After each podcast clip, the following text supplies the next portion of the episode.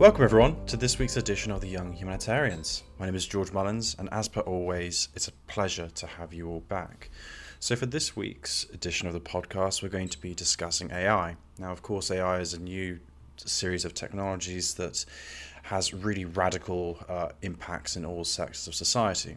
So, to speak about this, we have a really fantastic guest, Mr. Marcus Storm, who is currently the head of AI products for a major multinational financial institution and is focused on developing the next generation of products and solutions, as well as being active in thought leadership in the global AI regulatory landscape across more than 77 countries. In addition to having really fantastic knowledge on this issue um, regarding the latest cutting edge developments in AI, uh, Marcus writes and comments on business, regulatory, and policy perspectives on emerging AI ethics and governance issues. And he's also the executive producer of Synthetic Society, a podcast which focuses on technological changes in society. And he holds a master's degree in physics from Imperial College London. How are you doing, Marcus? I'm great. Thank you for having me, George. Fantastic. So we'll just go straight into the questioning then. So, very simply, can you define for our audience what AI is and what are currently the major use cases of AI? Okay, in order to define AI, I'm going to have to ask you a question, George. Uh, so, George, you're Italian, and um, some people some people claim that calzones are dumplings. What would, you, what would you say to that? I mean, as the Italian, naturally, I'd have to reject it, although there are obvious similarities between them. But, um, but yeah. Right. So, so the reason I bring this up is because uh, the standard answer you get when you hear about people defining AI is that AI consists of a certain set of technologies, X, Y, and Z, and you know, that's what they are. And that's what is called an intrinsic definition. It describes what it is. Uh, so, uh, for example, ragu. Ragu is made up of stuff that grows out of the ground plus um, stuff that eats the stuff that grows out of the ground plus some heat. But that kind of definition is of very, very little use uh, to you and me, right? Because what we're trying to do is we're trying to trying to know if this ragu thing is is nice and tasty or not.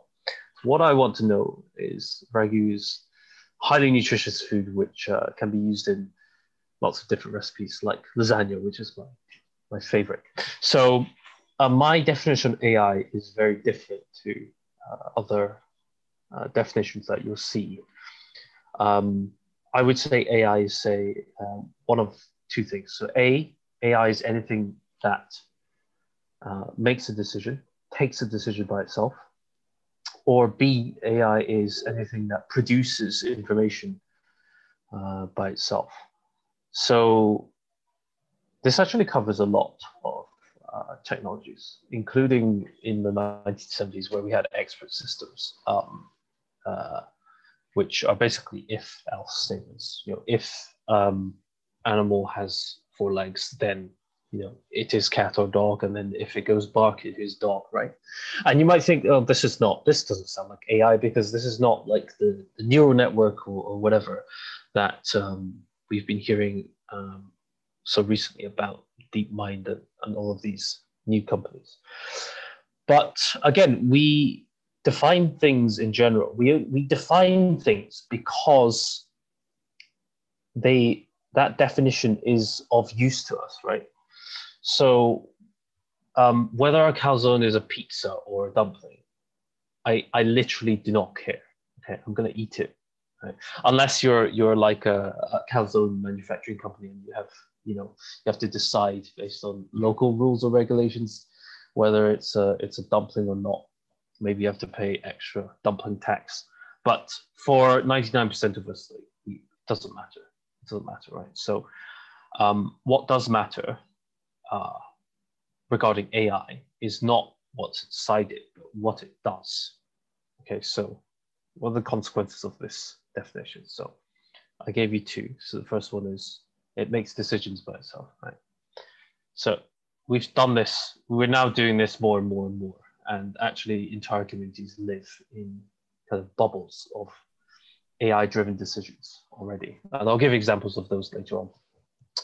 Um, and the second is uh, AI is producing lots and lots of information. And this is especially uh, interesting when it becomes misinformation or disinformation, which are two different things, such as deep fakes, as you know. So fake videos of people um, which look real. And um, those are very, very uh, interesting to us because um, that will affect the way we live in the future. Yeah, absolutely. Um, so, I mean, how, how do you become interested in AI? I now think that uh, everybody everybody should should have an interest in AI, and hopefully by the end of this podcast, uh, you'll be convinced. Um, a lot of people working in software engineering or AI, right? They are lazy. Okay, and lazy. I don't say that in a bad way, uh, as in they they don't work and they, they sit around watching TV and whatever. Quite the opposite. They work very very hard. But what we strive for is to um, if something can be automated, if we don't have to put work into doing that, then you know let's figure out some machine or whatever to do that for us, and then we can go and do other things that we want to do. Um, and I think everybody listening and everybody in the country or, or wherever you're listening from in the world will agree with that statement. We want things to be done for us um, so that we can go and do other things. So 300 years ago, everybody was in the farm still. Um, farming took a lot of effort to grow food, just to live, just to eat.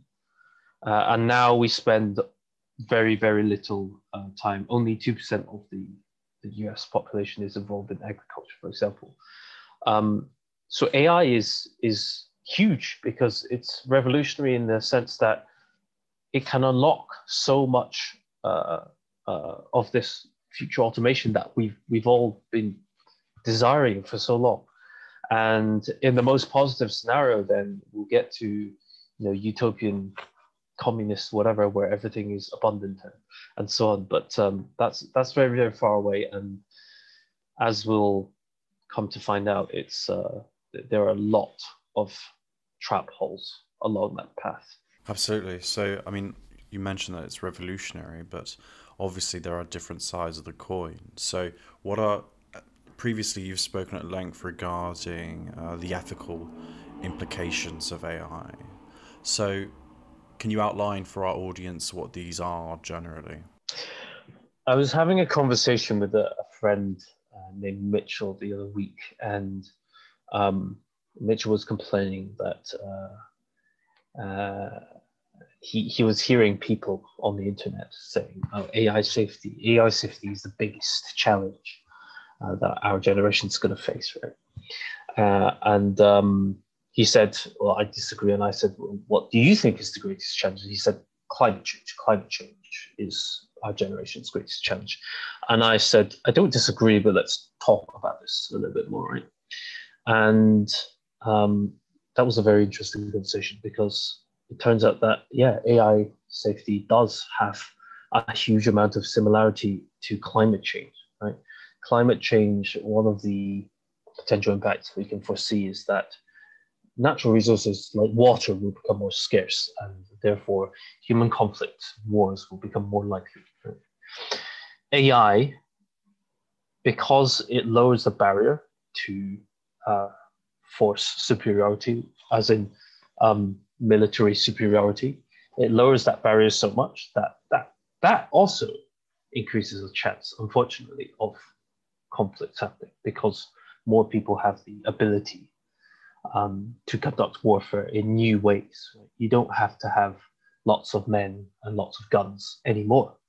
You can have a very sophisticated piece of technology that travels around the world in less than a second and um, takes over or destroys certain parts of your enemy's uh, infrastructure. Um, so that's very, very um, uh, interesting, that, that, that comparison. Where climate change and AI differ is that, and where I told Mitchell this is more pressing, right?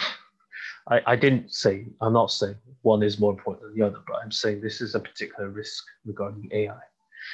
Is that nowadays, thankfully, we are, um, we seem to be working much more closely together towards uh, solving climate change. We're putting huge amounts of effort into renewable energies and limiting our emissions, which is fantastic. On AI, we have almost nothing.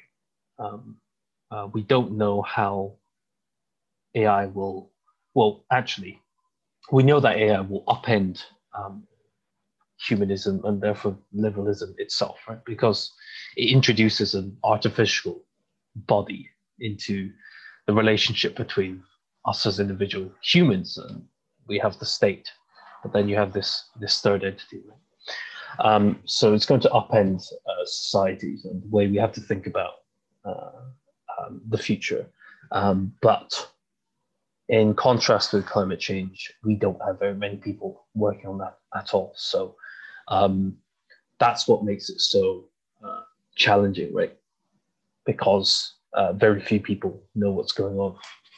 So the key driver of of these new technologies is principally data, which obviously has been described as the new gold in, in many circumstances. And so this is both a infrastructure. Interest, let me just start that question again. So, a key driver to these new technologies is, of course, data, which has been described in many different ways as the new gold. And it is both an infrastructure and a strategic resource that has vast implications on civil liberties that we hold dear, uh, such as privacy. So, can you comment on why data is so essential to AI, especially if we consider um, bias, biases in data? So, very recently, the National Health Service of the United Kingdom, which is our publicly run health service, um, announced that they were going to start taking patients' medical data and aggregating it together and putting it all together. And um, they will partner with uh, other private sector companies in order to analyze that. Right? And um, predictably, there was a big backlash in this country where lots of people are aware of privacy and, you know, um, fight very hard to protect it. Uh, if we reword this um, this statement, so um, instead of what the news reports, which is you know uh, NHS is scraping patients' data and uh, will um, be sending it to uh, private companies and, and third bodies and, and whatever. Um, if we rephrase that to uh, your doctor is going to take your your medical history and without identifying it, uh, discuss it with other doctors across the country and maybe some medical experts, and uh, therefore by doing that, um, help come up with new medical solutions that will benefit everybody in the long run this is the same this is the same statement. And that's really important to remember because data is information. Um, it's not new. It's been around since humans were around and we started gossiping with each other and we said there's a lion in that bush over there. That's a piece of data. And when we think about data and, and privacy, we have to remember that our like literally our society and privacy laws and whatever, they are built upon a human uh, relation with data.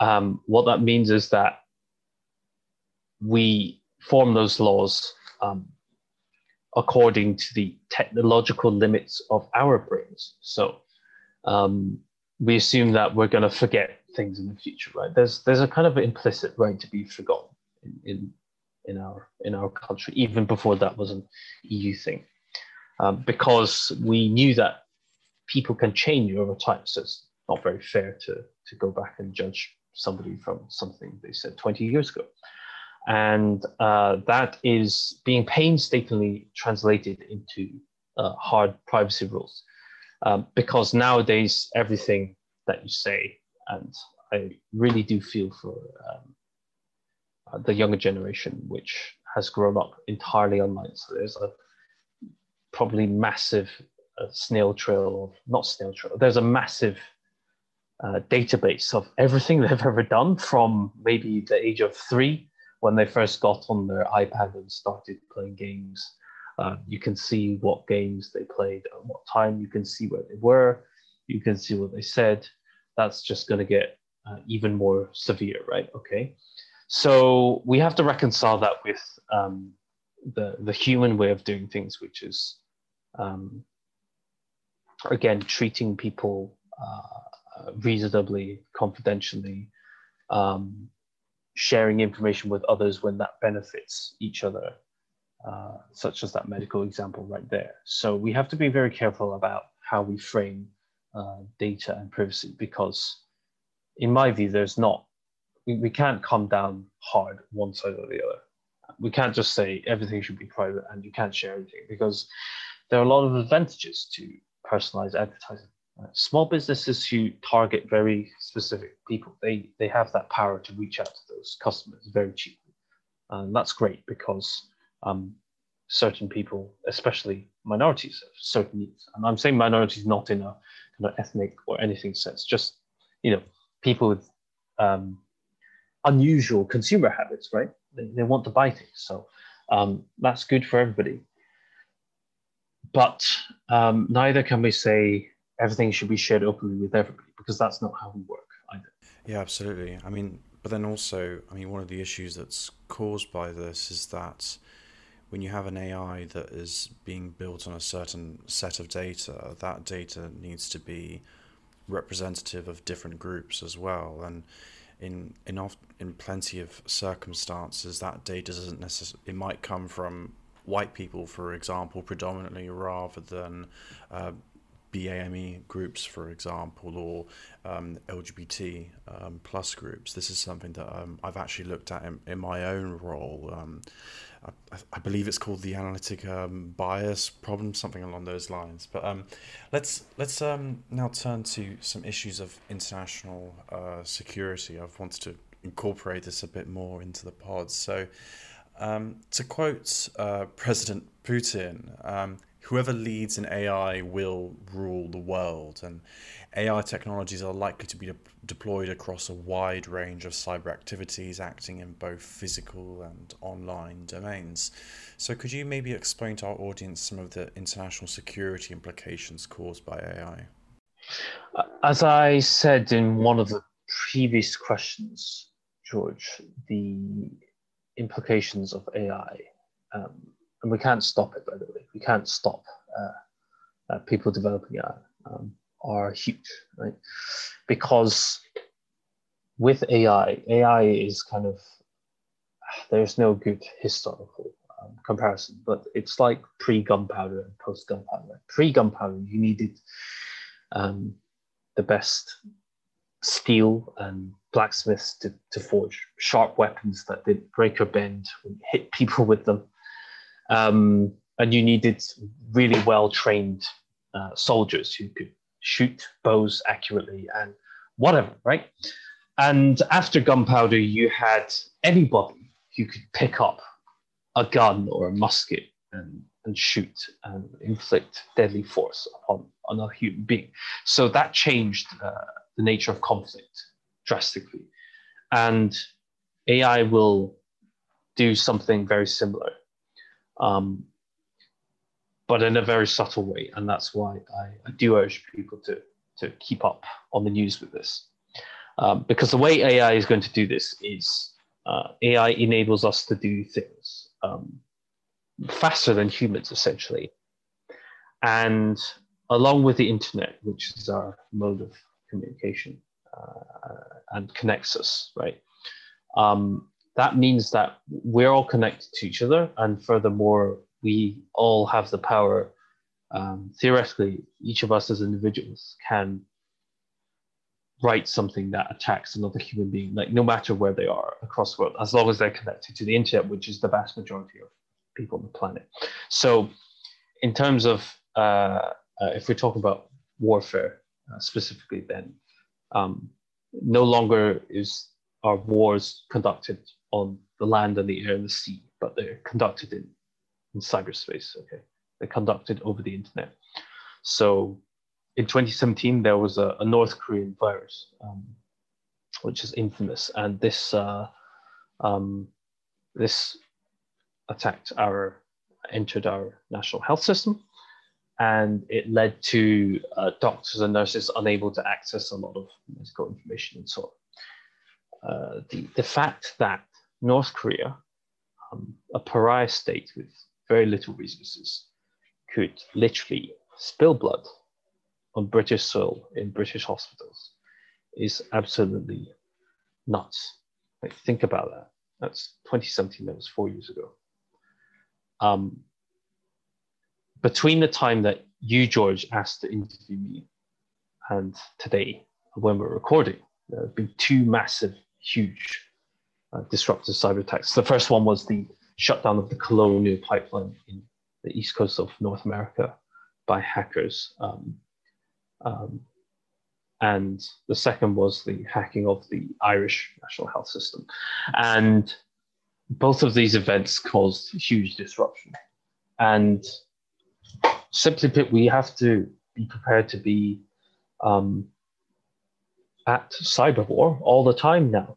It's like um, uh, to to make another medieval analogy. It's like we're all um, we're all serfs again, and we each have our own little castles and little lords, and they have to protect us from raids coming from, and they can come from literally anywhere. So it's very, very, very different. Just because we, uh, in Britain, for example, we're across the sea from everybody else, it doesn't mean we're safe anymore.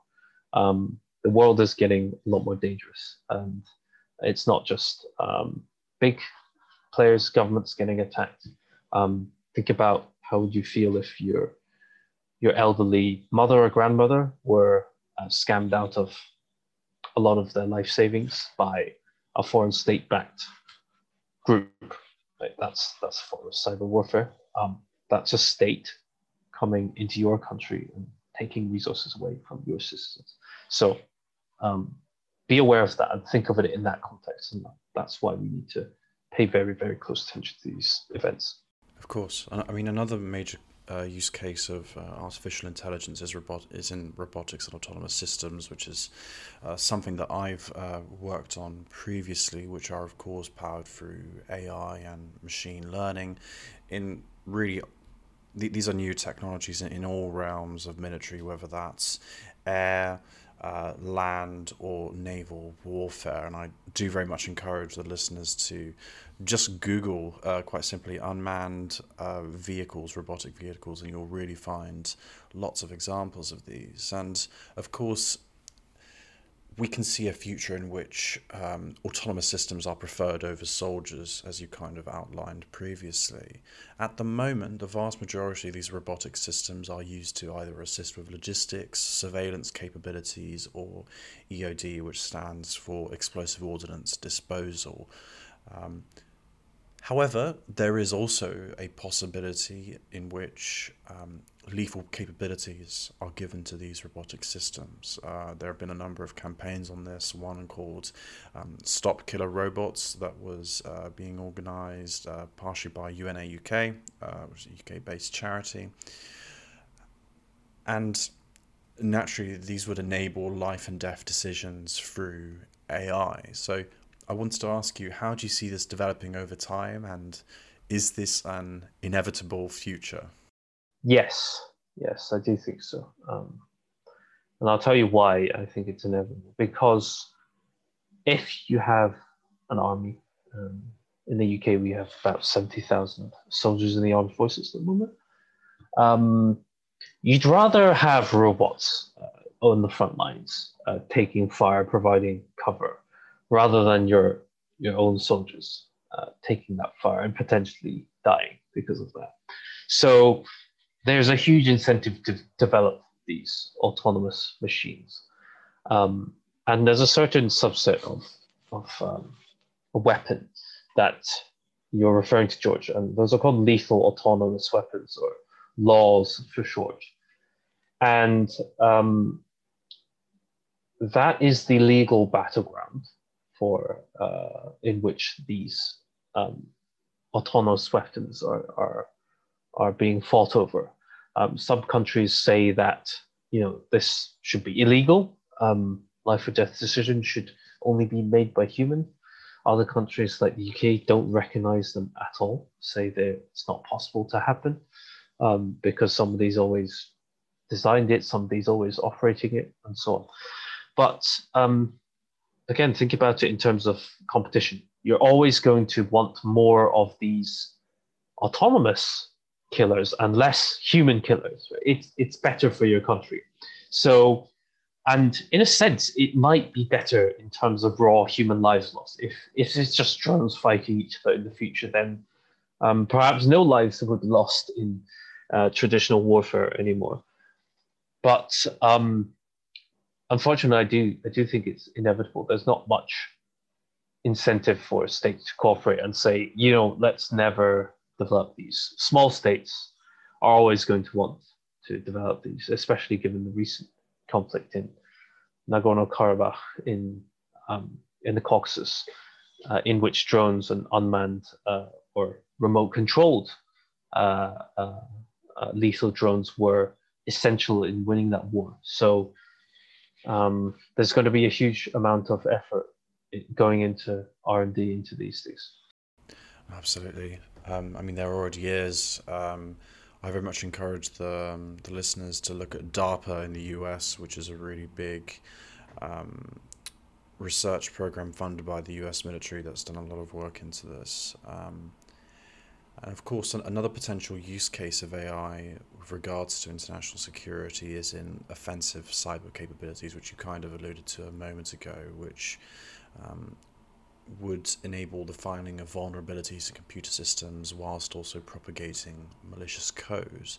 So, this combined with the digitalization of war, let's say, means that AI can be used in in essence, a sort of hybrid warfare combining um, online with, let's say, physical elements of war, synchronizing these different systems together. So, how much of a risk is this presently? You, you gave a couple of examples, but how are these capabilities going to develop in future? That is uh, a very, very uh, pertinent question as well. And um, we've had some interesting, we've discussed some interesting scenarios already uh, on today's episode. Um, of course, I've I've talked about situations where it can affect you um, personally when specifically state citizens are targeted. Um, again, cyber warfare. So I'll talk about it from a um, a state perspective and an interstate perspective. So, from a state perspective, it really upends the post World War II consensus, in which um, basically you, you you don't fight offensive wars anymore, right?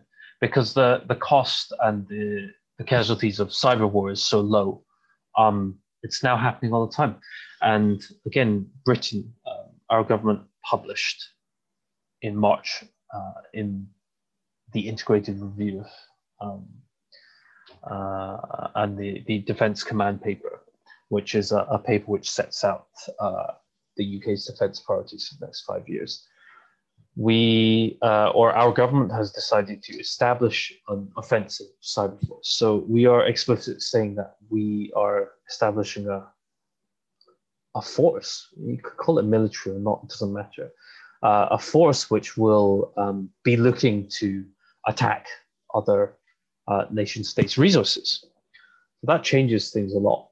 Um, and who knows at the moment? I mean, neither neither you or I are privy to this kind of information, but there might be thousands or even tens of thousands of skirmishes happening in cyberspace at the moment, uh, none of which are overseen by humans because they are AI algorithms, right? Essentially trying to hack each other and defending against each other. So that's that's again think of it think of that right it's it's totally invisible and that's dangerous. That makes us feel like we're safe.